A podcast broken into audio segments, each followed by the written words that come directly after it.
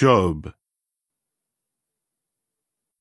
Chapter 16 Job said in reply, I have heard many things like these before. All of you are troublesome comforters. Is there an end to empty words? What provokes you to answer this way? I could also speak as you do.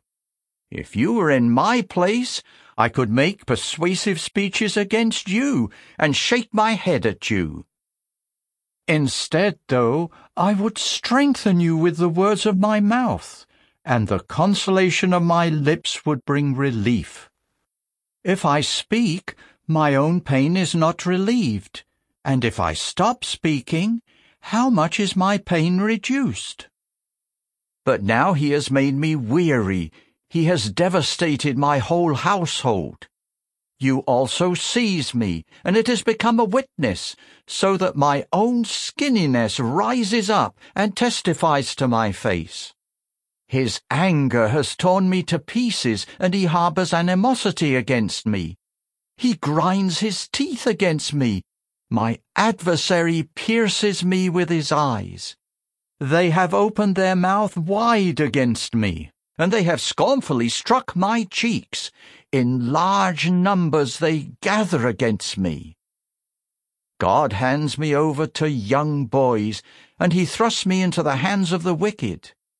I was untroubled, but he shattered me. He grabbed me by the back of the neck and crushed me. Then he set me up as his target. His archers surround me. He pierces my kidneys and feels no compassion. He pours out my gall on the earth. He breaks through against me with breach after breach. He rushes at me like a warrior. I have sewn sackcloth together to cover my skin, and I have buried my dignity in the dust. My face is red from weeping, and on my eyelids is deep shadow although my hands have done no violence and my prayer is pure. O earth, do not cover my blood, and let there be no resting place for my outcry.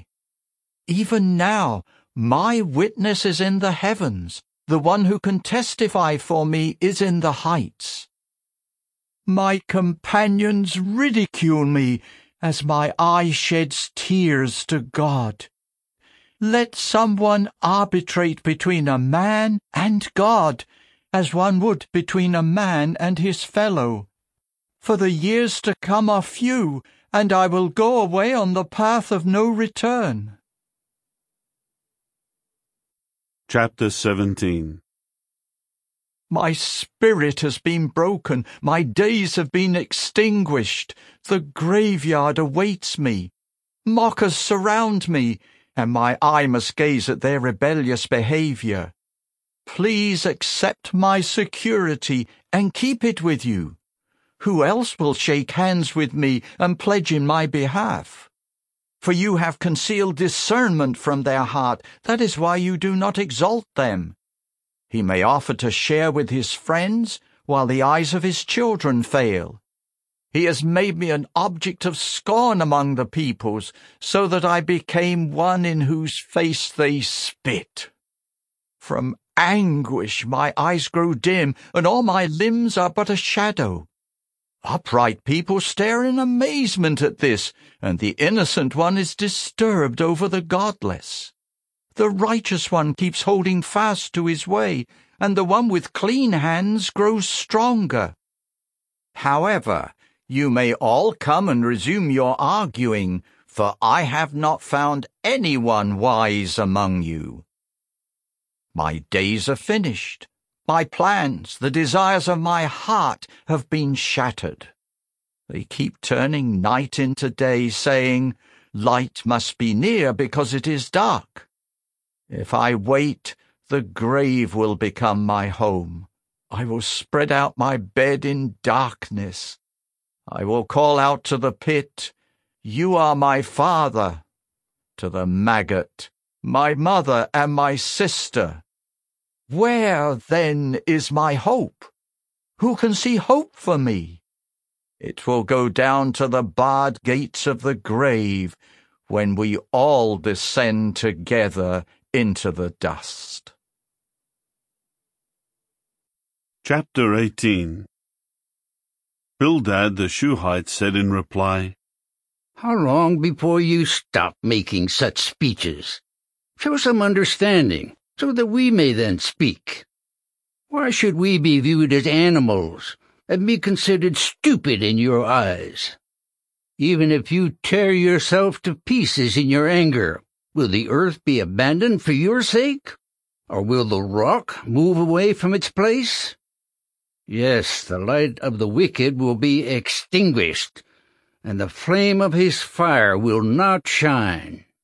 The light in his tent will certainly grow dark, and the lamp over him will be extinguished.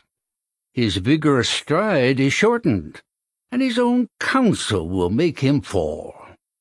For his feet will lead him into a net, and he will wander on to its mesh. A trap will seize him by the heel. A snare will catch him. A rope is hidden for him on the ground, and a trap lies in his path.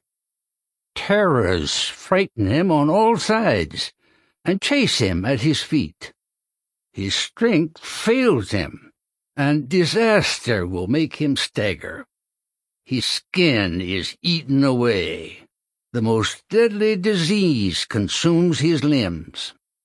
He is torn away from the security of his tent and marched to the king of terrors. Strangers will live in his tent. Sulphur will be scattered on his home. His roots will dry up beneath him, and his branches will wither above him. The memory of him will fade from the earth, and in the street his name will be unknown. He will be driven from the light into the darkness and chased away from the productive land. He will have no offspring and no descendants among his people, and he will be without a survivor in the place where he lives. When his day comes, the people in the west will be appalled, and the people in the east will be seized with horror. This is what happens to the tents of a wrongdoer and to the place of the one who has not known God. Chapter 19 Job said in reply, How long will you keep irritating my soul, crushing me with words? These ten times you have rebuked me.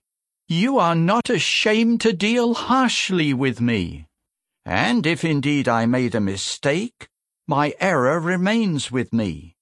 If you insist on exalting yourselves over me, claiming that the reproach against me is justified, know then that it is God who has misled me, and he has caught me in his hunting net.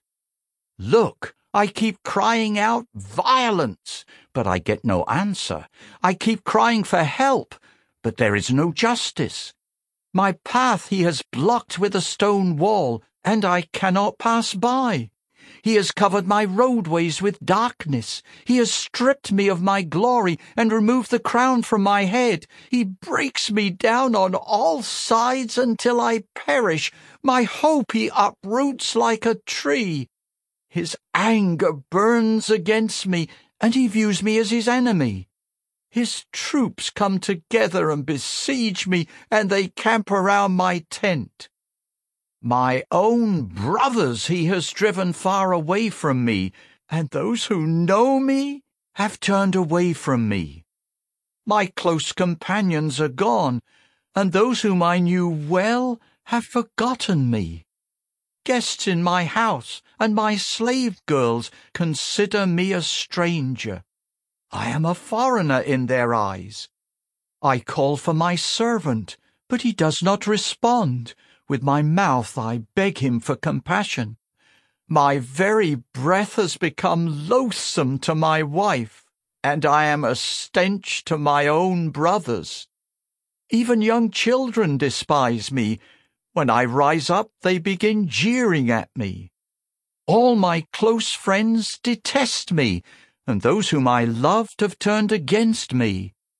My bones stick to my skin and my flesh and I escape with the skin of my teeth. Show me mercy, my companions, show me mercy, for God's own hand has touched me. Why do you keep persecuting me as God does, attacking me without let up? If only my words were written down, if only they could be inscribed in a book. Oh, that they were carved forever in the rock with an iron stylus and lead. For I well know that my Redeemer is alive. He will come later and rise up over the earth. After my skin has thus been destroyed, while yet in my flesh, I will see God, whom I will see for myself, whom my own eyes will see, not someone else's.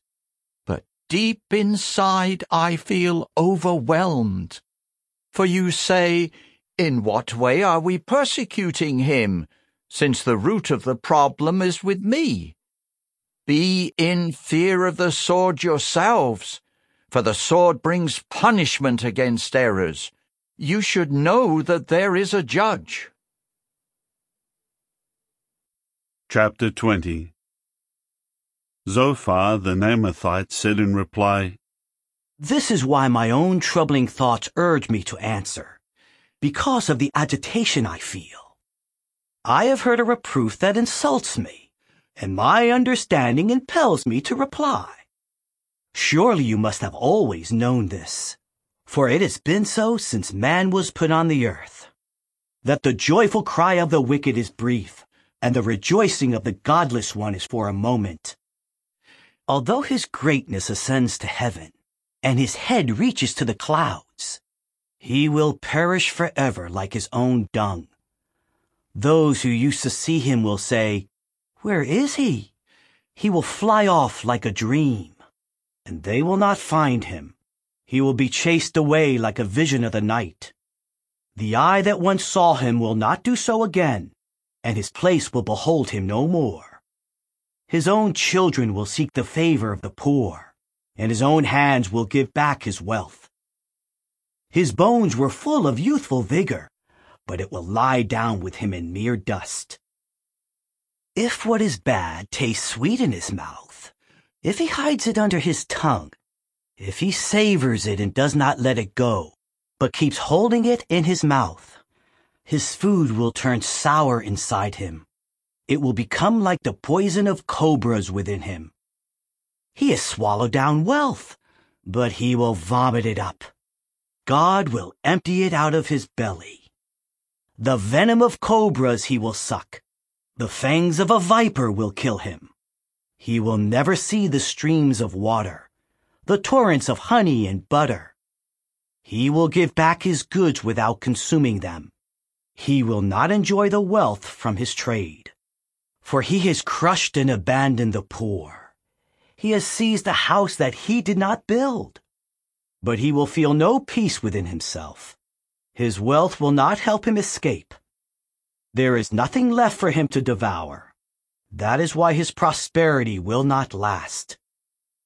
When his wealth reaches its peak, anxiety will overtake him. The full force of misfortune will come against him. As he fills his belly, God will send his burning anger upon him, raining it down upon him into his bowels. When he flees from weapons of iron, arrows from a copper bow will pierce him. He pulls an arrow from his back, a glittering weapon from his goal, and terror seizes him. Total darkness awaits his treasures. A fire that no one fanned will consume him. Calamity awaits any survivors in his tent. Heaven will uncover his error. The earth will rise up against him. A flood will sweep his house away. It will be a heavy torrent on the day of God's anger. This is the wicked man's share from God, the inheritance that God has decreed for him.